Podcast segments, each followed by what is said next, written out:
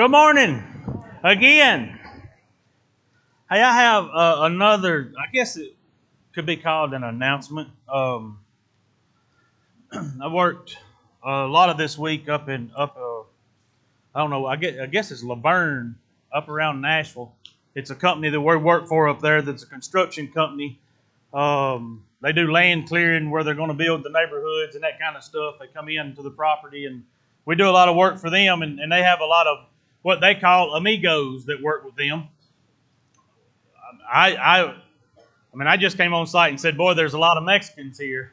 And I said, "Well, there are, but they're not all Mexicans. Some of them are from different places." So I got to talking to one guy that speaks really good English. Um, his name's Rene. I started calling him Tabasco because he's from Tabasco, Mexico. Well, he introduces me to this other guy whose name is Wilson. Yeah, right. But Wilson is from Guatemala. So, you know, of course, first thing comes in my mind, hey, our church sends a group to Guatemala. We was going about twice a year over the last five or six years. And I told him the, the at first I couldn't remember the exact places, but then I, I remembered and when I told him, he said, Hey, we have people from there that that are not my family's not directly from there, but we have family that are from that area. So he and I get to talking back and forth, and he goes to a, a church in, uh, I think he told me Murfreesboro. Um, and, and they had been just been talking about the benefits of spreading the gospel in places where you're not, and, and going to foreign places and missions and that mindset. So he just kind of got beside himself it turns out his brother works at the same place, and I ended up talking to both of them, and um, they wanted to say a great big huge thank you to Wales Baptist Church for your mission work in Guatemala. That's their people, and they're very appreciative. The fact that we would spend money to go there to, to meet physical needs, but more importantly, to tell them about the gospel. He said, because they said because they did not know Christ until they came to the United States. They didn't have that opportunity where they were. So they're forever grateful to you. If it was money or you physically went, Wilson and his brother say a great big thank you. Um, yeah, that was pretty cool. Um, I, I, I learned a lot. I even went to the Mexican restaurant with the Mexicans one day. So I thought that was the craziest thing I've ever done, Eddie. Living on the edge now, boys. When they first said it, I thought I couldn't go. They said, We're going to go get grab lunch. You want to go with us? And I said, Yeah, I mean, I got to eat somewhere. He said, We're going to the Margarita House. And I went, Whoa, hang on. We've been over here having church, and you going? He said, No, no, it's just a Mexican restaurant. I said, Okay, yeah, I'll go. So anyway, I'm living on the edge. Y'all pray for me.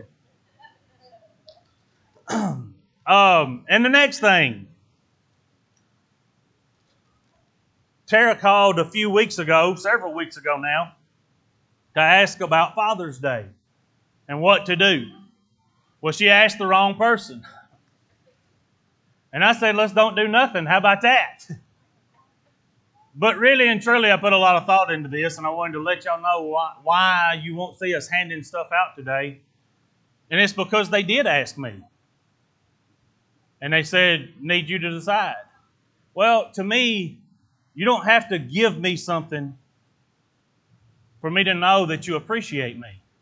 I don't, I don't have to walk out of here with something today. What I would rather have is the vocal expression. I, I like a pat on the back from I'm, that flesh side of me comes up. If I can just get a random pat on the back, hey, you're doing a good job, and a thumbs up, I'm good for about six months. I go more off of that than I do stuff and themes. That's why we won't be handing. So it's not it's not wasn't Tara's decision or Kevin's decision. Kevin said, "Call Nick. He'll be preaching." I went, "Hey, I got this." Shut her down. So because I did that, I'd like to tell every father in here a great big huge thank you. What you do is not unnoticed. Thank you from the bottom of our hearts. Thank you. Um, and, you know, I always have this thing about Kevin does Mother's Day and tells you how great mothers are. and then Nick has to come in at Father's Day and pound the floor and tell you how dumb you are and how you ought to be doing a better job. I'm not doing that this time. I'm going a different route. Right? We're still going to talk about fathers and fatherhood and the importance of it, but we're going to take a different street to get there. You know what I mean? So if y'all would, go with me to Romans chapter 5, verse 8. Romans chapter 5, verse 8.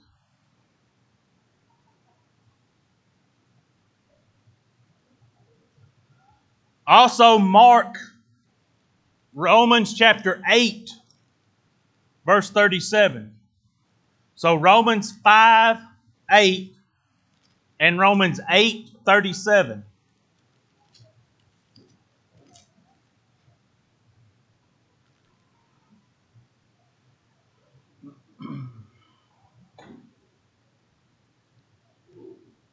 Romans chapter 5, verse 8. But God shows His love for us in that while we were still sinners, Christ died for us. Romans chapter 8, starting in verse 37. No, in all these things we are more than conquerors through Him who loved us. For I am sure that neither death, nor life, nor angels, nor rulers, nor things present, nor things to come, nor powers, nor height, nor depth nor anything else in all creation will be able to separate us from the love of God in Christ Jesus our Lord. Let's pray. Our Father and our God, we do humble ourselves before you to say thank you for yet another day of life. I thank you for the opportunity to come in this morning and share your word, and I thank you for the opportunity to, to minister to and to, to talk to this morning, specifically fathers. I pray that you would open our hearts and our, our minds to your word. And I pray, Father, that everything that comes out of my mouth is because it's your desire that it do so. Father, that it will be glorifying to your name. We thank you. We love you. We pray these things in Jesus' name. Amen.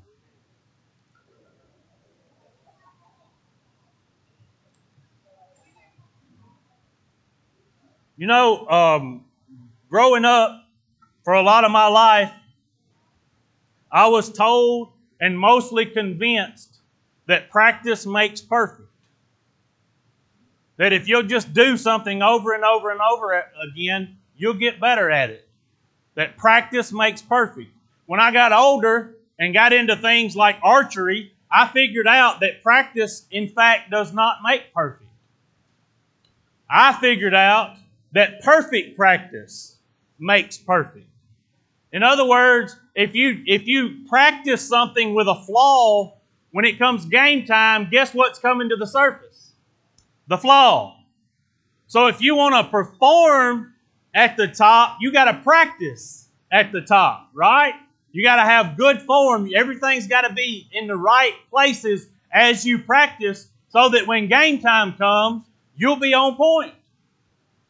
So practice doesn't make perfect, Perfect practice makes perfect. Well, I've also figured out that that carries over into some other things. In order for you and I to live out as the example God desires for us to be, we must first have the perfect example. Right? Our training has to be perfect if we want to be involved in the perfect performance. So, in other words, as good a dad as my dad was, and I told him, I don't know, two or three years ago, I didn't tell them, but I told everybody that was at the marriage retreat, I had the most awesome childhood that anybody could ever have. I mean, I really believe, I really thought we had the greatest childhood ever. And it was in large part because of my parents. They were great examples. They always took care of us. They sacrificed everything so that we could have whatever it was. We weren't spoiled by any means. We earned things and we learned where things came from. But at the same time, people ask those hypotheticals where would you go if you could go backwards? And I go, childhood. There was so much fun. There was, there was so much going on.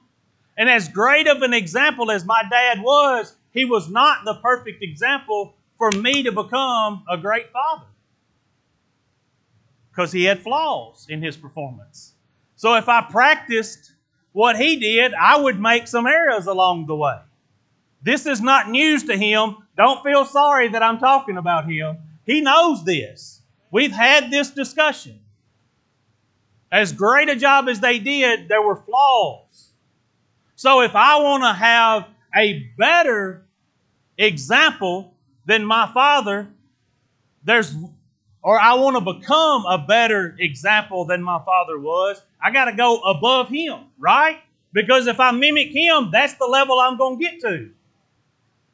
You see what I'm talking about? I got to step up the game, right?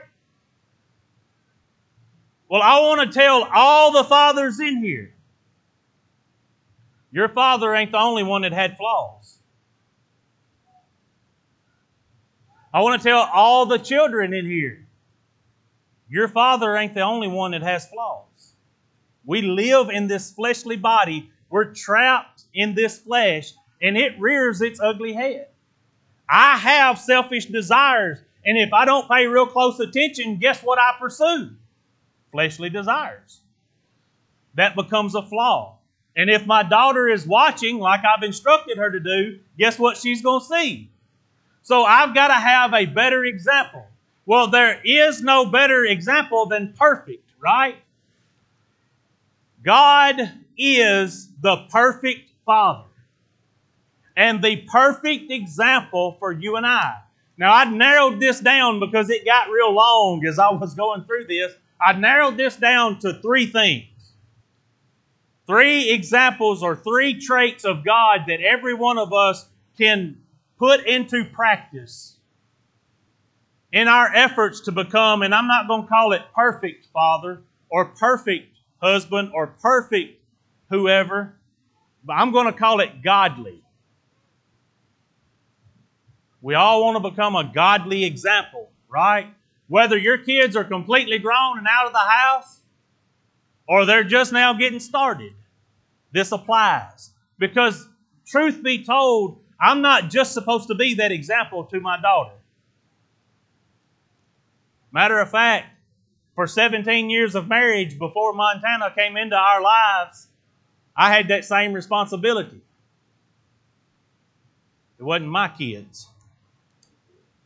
It was every time I came in contact with a child or a young person. And you know what? I have to still do that today. I still make an effort today to pour into kids. Right now, I've got a prime target. This little redheaded feller over here. Everywhere I see him, as far as he can tell, I hung the moon, and y'all don't tell him no different, please. I'm telling you, I can roll up on Thursday nights to supper, and if ain't nobody in that house happy to see me, he's at the door watching for me to pull up. Well, see, it just takes me recognizing and realizing this in order for me to be able to take advantage of this opportunity. That, that maybe I can pour something into him that's way bigger than what this world is going to contain for him. It should be your goal as well, whether it's your kids or somebody else's. Maybe it's your nieces and nephews, right? Maybe, maybe it's your siblings. I don't know who it is. Maybe it's a random stranger. It don't matter. Take advantage of the opportunity. Now, in order for us to be a good example, we got to follow a good example, right? The first thing that you and I, the first character trait that you and I can take from God and apply is God loves His children. The scriptures we just read, look at this. Romans chapter 5, verse 8. God shows His love for us in that while we were still sinners, Christ died for us. God's not waiting for you to reach a certain level of maturity before He starts loving you. God's not waiting for you to measure up to a certain standard before He starts loving you. I got to have this conversation with a gentleman just last night. He called looking for some counsel. And, and I got to have this discussion with him. Listen, you ain't got to get to a certain place in your life in your spiritual maturity, you ain't got to live up to a certain spot in the standard before God starts loving you. While you were still a sinner, Christ died for you. You didn't have to fill out some paperwork and, and prove what kind of person or what kind of um, what kind of um, character that you had.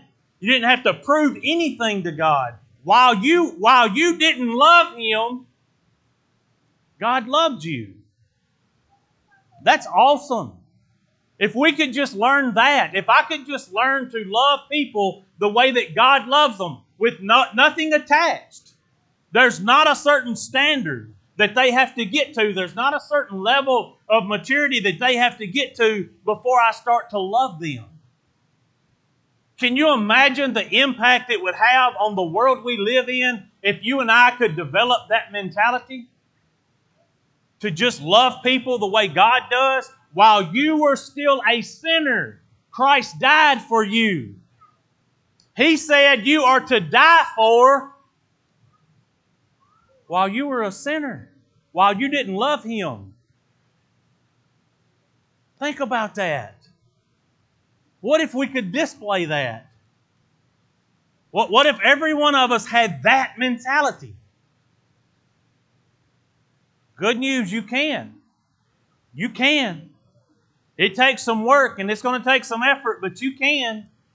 And think of the difference it'll make in the world we live in when we get to that point where we just openly love people for one reason because God made them. Now, that doesn't mean you got to accept all their wrongs and all that thing. We'll get into that here in just a moment. But to genuinely love people just because they're people. No, no other reason. Not because they met a certain standard, not because they did something great for you. It may anger God when we stray or disobey, but He doesn't stop loving us. It, it's not that He's okay with us just doing what we want to do while we're here. But the fact is, He continues to, He started loving us while we were sinners, and He continues to love us no matter what we do. He's not okay with it. He, he's not okay with some of our behavior. He's not okay with us blending in with the world. He wants us to be set apart. He wants us to stand out in the darkness. He wants us to be a light in this world. But just because you mess up doesn't mean He stops loving you. What if we did that for people? That even though they, they made a bonehead decision, even though they did something ridiculous, stupid, we just loved on them. We just loved on them. Talk to a guy, and I know it's hard for y'all to hear all these stories, and it's hard to sit here and imagine that one person does all this junk in a week's time. But I'm telling you, I do. I don't know why or how. All I can tell you is God puts people in my path, and I try to be aware. But I had a conversation with a guy just this week. Another different conversation, different guy. And his concern was that he had lived such a life that God could not love him. That because of the things he had done, God didn't love him anymore, or that somehow God stopped loving him. That's not how it works. God's love is unconditional and never failing. Unconditional and never failing. What if you and I were able to display that kind of love? What if we were able to be that kind of example in this world? Look at look at back to Romans chapter 8. We are going to move around a little bit this morning. So once we leave a scripture, you can leave that scripture um, as we move forward. Romans chapter 8, 37. We've got to turn one more page. In all these things we are more than conquerors through him who loved us. For I am sure that neither death, nor life, nor angels, nor rulers, nor things present, nor things to come, nor powers, nor height, nor depth, nor anything else in all of creation will be able to separate us from the love of God. Nothing in all of creation can separate you from the love of God. What if we had that mentality when it came to other people? That no matter where they go, what they've done, we just love them. Doesn't mean we agree with what they've done. We still got to call sin sin. Dark is still dark, and light has no association with it, right? But that doesn't mean you stop loving people. To just develop the mindset that God has tried to instill in us, Paul is absolutely convinced that nothing in this world can separate you from the love of God. Nothing. What if other people knew that? What if, what if it was just our mission to convince the world that God loves you? What if we just took that on as our sole mission and that's all we did? Is just convince people that God loves you. Boy, if I could just do that in my neighborhood, look at the impact it would have. If I could just do that in my workplace or the places that I go, look at the impact it would have. How much different does life look for you once you learn that God loves you? That God loves you for one reason and one reason only. You ever had a kid come up to you with something they've made or drawn or colored or painted? And they come bouncing in there and they're just as happy as they can be and they present it to you and they want to see you display it. And you look at it and go, this does not belong in an art museum, right? There's no need to put this up for sale on eBay, right? It has zero value to the rest of the world. But what does that kid think about it? Why did they present it to you? Because they love it. Do they love it because it's a piece of art? Do they love it because of its monetary value? Why do they love it? Because they created it. The only reason that they have to love it is because they made it. If God don't have but one reason to love you, it's that. You're His creation and He loves you. Just because He made you, if for no other reason, He loves you. He don't look at it and see the flaws. He don't look at it and question its value. He looks at it and goes, I made that and I love it. I love it. If for no other reason, listen to me, you can pass this kind of love to your children, to your grandchildren, to the neighborhood kids if you have that opportunity. So that this kind of love can be felt by a multitude of people.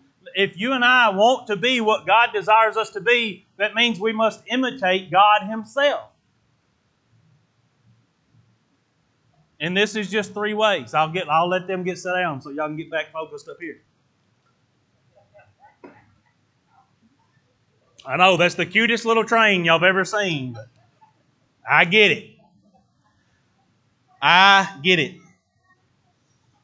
The next thing that God does for His children that you and I can do for our children, or the next characteristic that you and I can take on.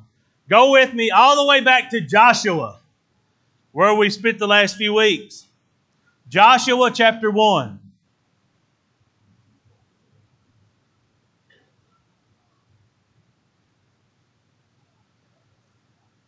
The second thing that I put down that we notice about God and His characteristics is He encourages His children.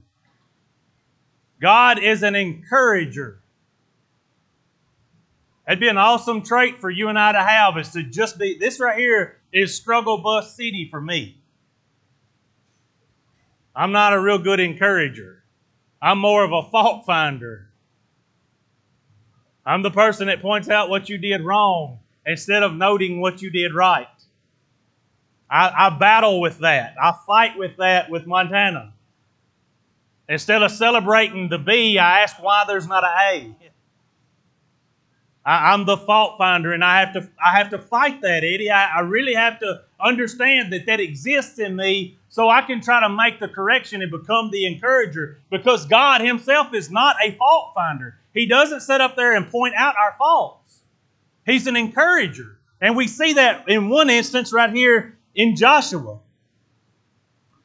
Um, I, let's just start in verse 1 just to kind of keep the context real and, and kind of keep going with our theme here.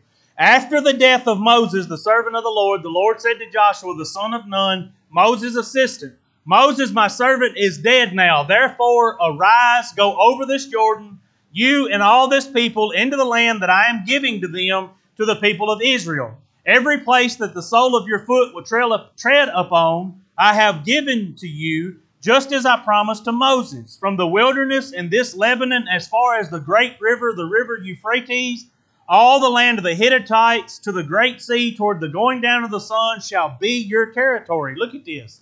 No man shall be able to stand before you all the days of your life. Just as I was with Moses, so I will be with you.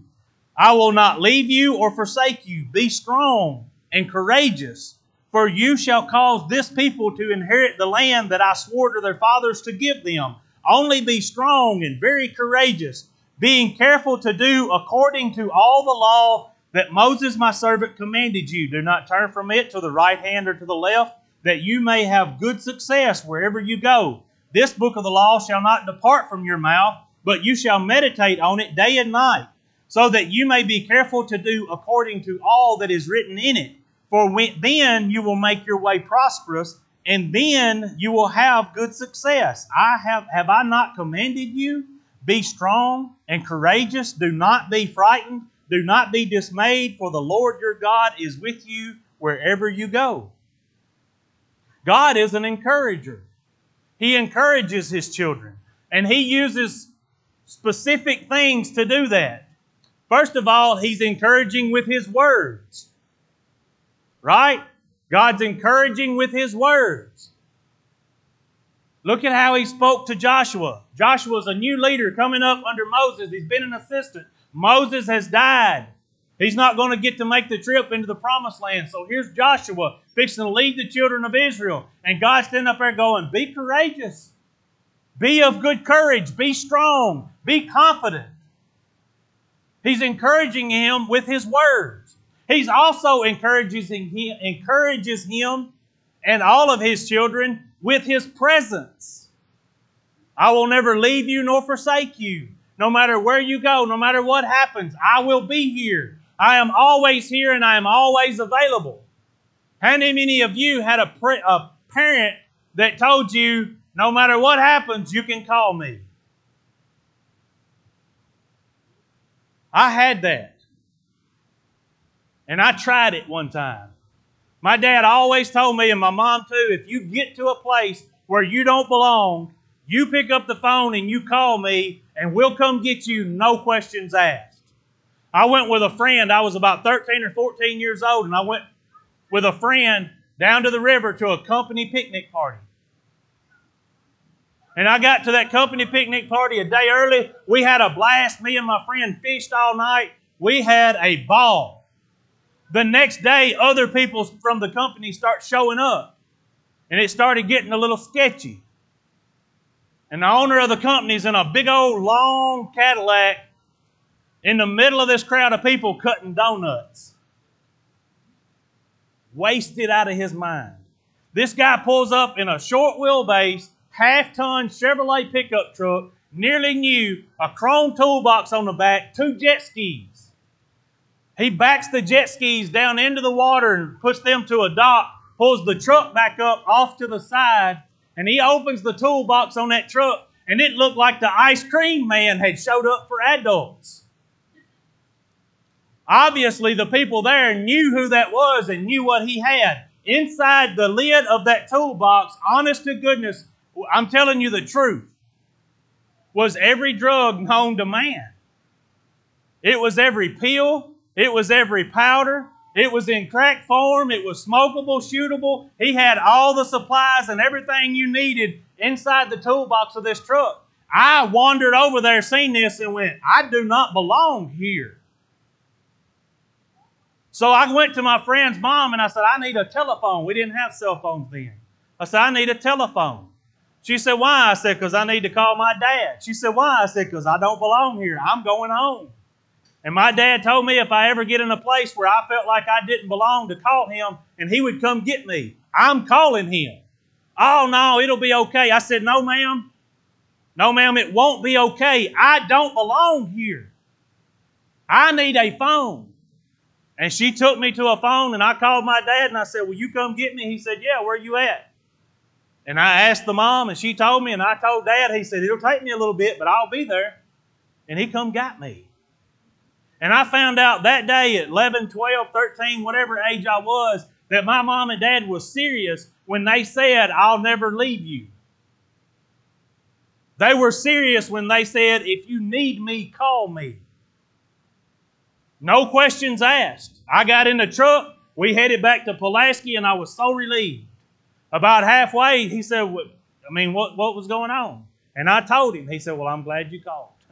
I said, I'm glad you came. I was terrified. Listen, to know that you have a father that will never leave you. Look at the look at the encouragement that comes from the fact of knowing that wherever I'm at, wherever I find myself, I can call my father. Even if it's my fault, that particular time, my my instance, what I mean, I didn't do anything, just went along with a friend. I just wrong place, wrong time, bad. But you know, it is possible that I could make bad decisions and get me myself to a place I don't belong the, the end story is still the same. When you call out to Him, He answers. I will never leave you nor forsake you. You can choose to walk away, you can walk off.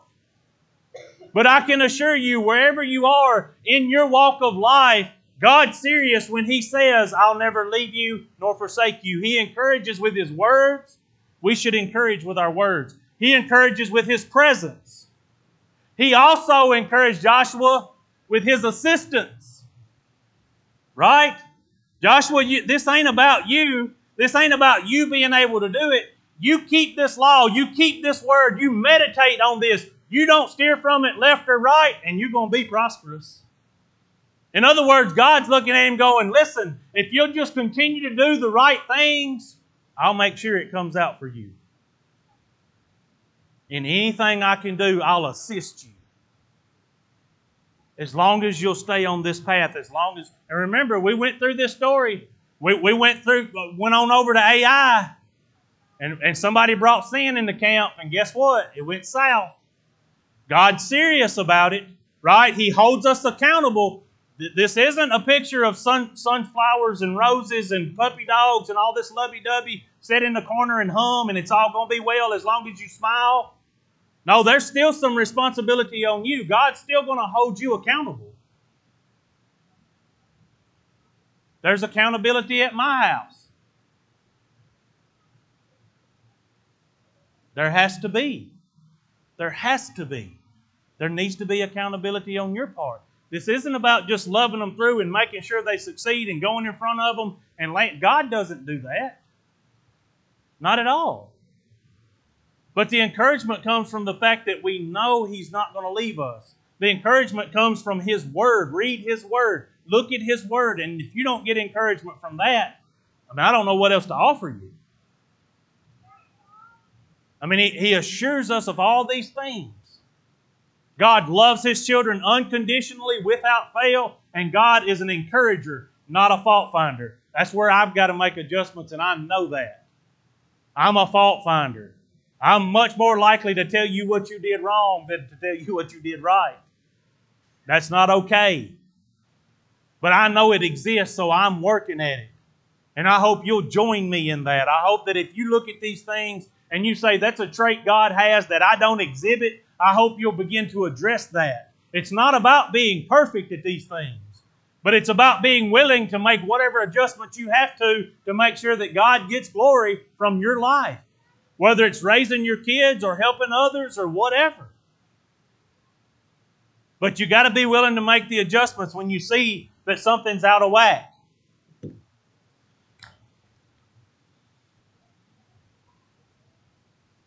Um, Ephesians chapter 4, verse 29.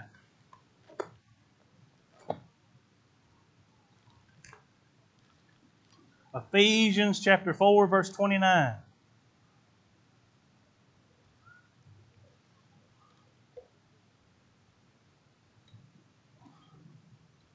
This is the place where I realized I had a problem. Ephesians 4:29. Let no corrupting talk come out of your mouths, but only such as is good for building up, as fits the occasion, that it may give grace to those who hear. You know, that's a pretty direct instruction right there.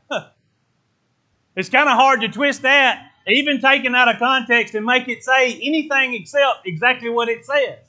Let no corrupt talk come out of your mouth. Only things that are good for building up.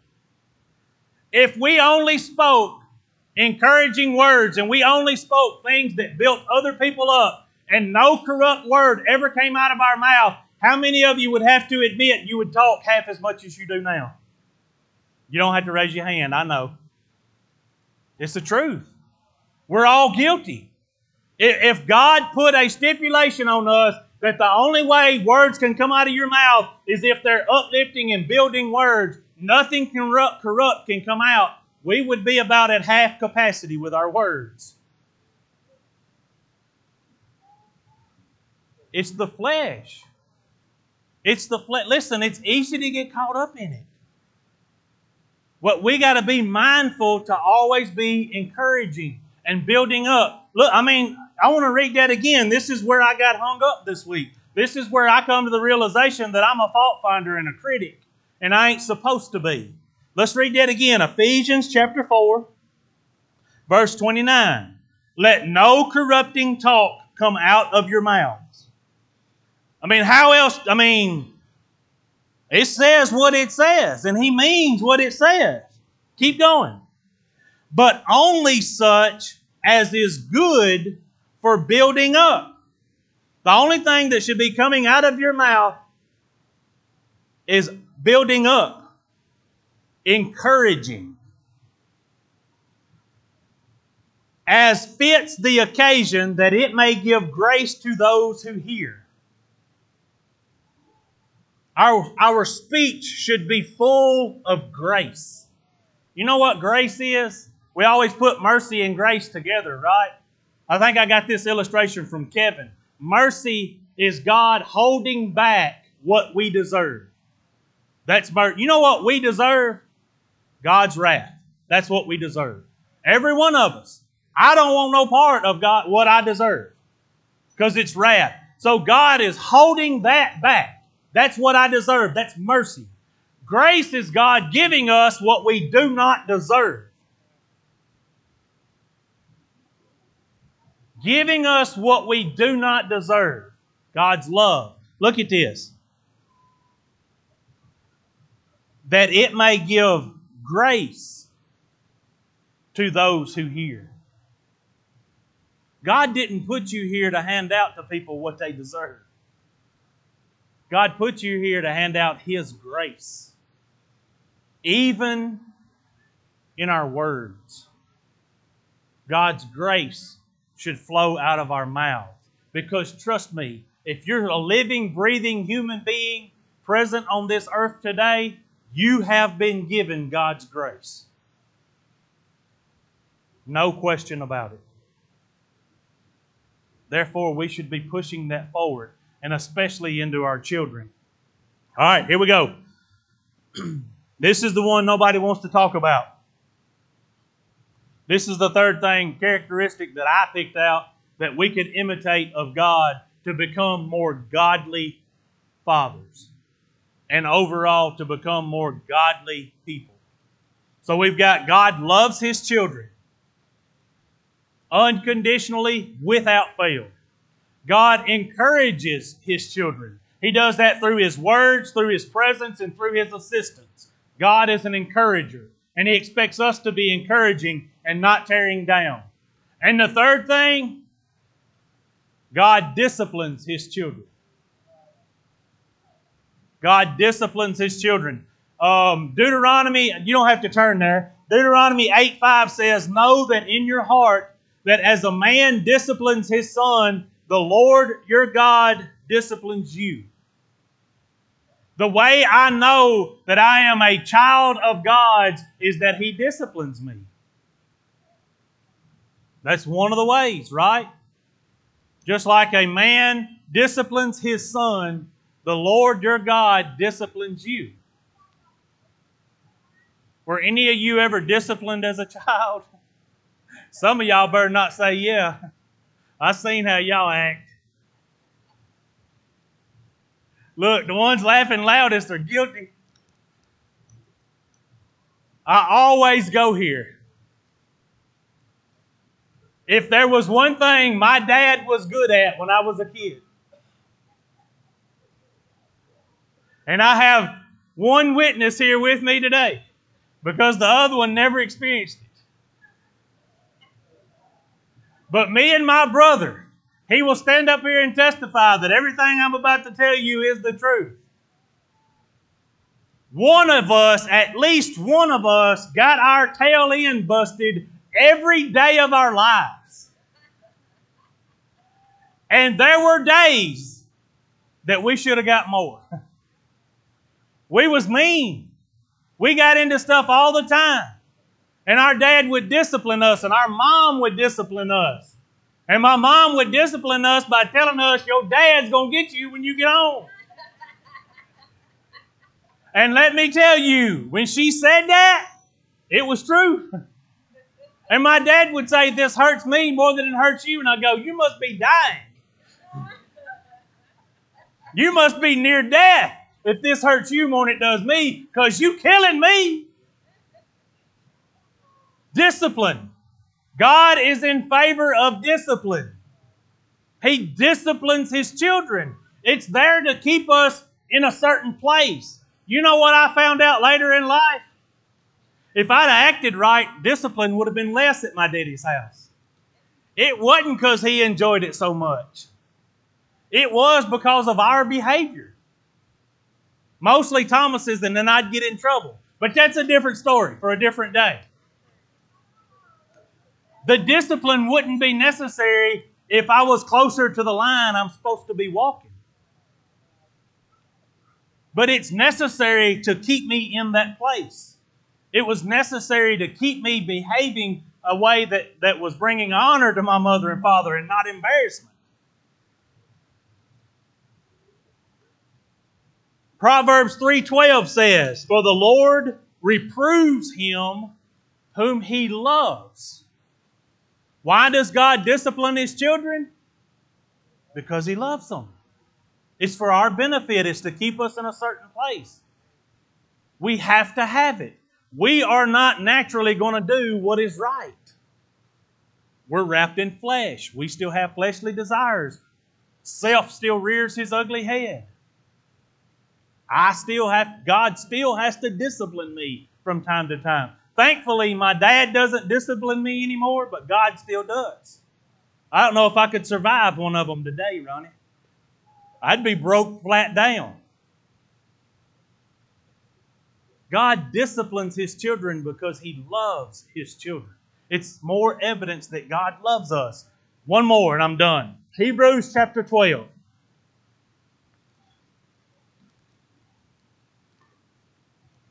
Hebrews chapter 12.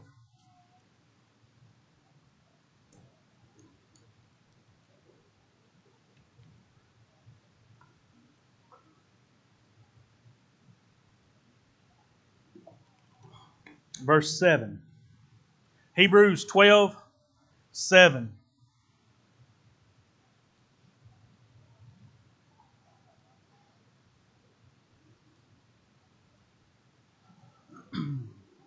It is for discipline that you have to endure. God is treating you as sons. For what son is there whom his father does not discipline? If you are left without discipline, in which all have participated, then you are illegitimate children and not sons. Besides this, we have had earthly fathers who disciplined us, and we respected them. Shall we not much more be subject to the Father of spirits and live?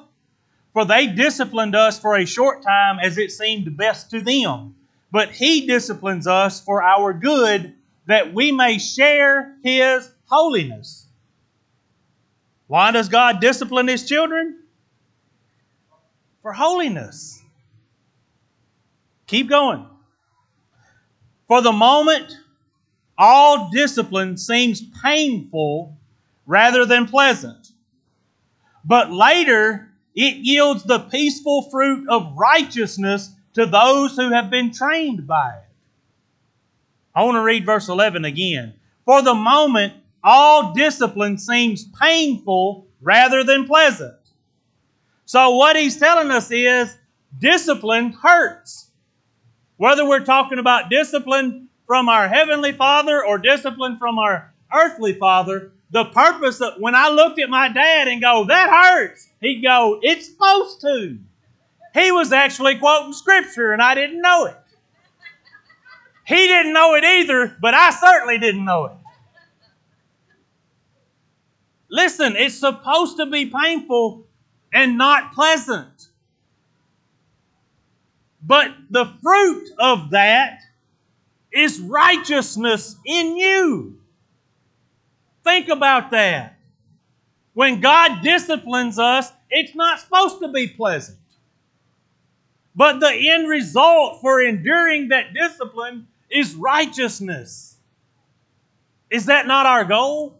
Is that not what we're supposed to be groping for and reaching for? Is righteousness? Well, it comes through discipline. And listen to me, discipline that don't bring pain, it's not discipline. According to that, it's supposed to not be pleasant. Look at this. It's supposed to be uh, painful rather than pleasant. See, the pain part of it gets our attention and makes us realize and understand. But the end result is righteousness. I think every one of us, no matter what stage we're in, no matter what where we're at spiritually, whether we're father or mother or child, whatever, I believe every one of us would benefit from taking on at least these three, at least understanding these three characteristics of God. God loves His children unconditionally without fail. God encourages His children through word, through presence, and through assistance. If we could imitate that. And lastly, God disciplines His children. Painful for a moment, but the end result righteousness. It's for a purpose, and it's not His joy. His joy is not the purpose. I always thought I got whoopings because my dad enjoyed it. As I got older, I found out that's not true. That's not true at all. It's for my benefit when I'm wrong. Chris, where'd you go? Chris and Vanna. We're going to come up here and lead us in, a, in our final song this morning. I want to encourage you to, to self evaluate whatever God may have spoken to you. I ask that you um, address that by whatever means God says is necessary. Um, I want to also tell you that it's, it's not over till it's over. A lot of people ask me, is it too late for me because my kids are grown? Is it too late for me because it's as long as you've got breath in you, it's not too late for you to make a change. And you'll be surprised when you make that change, when you try to start pursuing righteousness and godliness and holiness, you'll be surprised at the impact it has on people around you. It's never too late. As long as you've got a breath in your body, it's never too late to start displaying these characteristics of God the Father.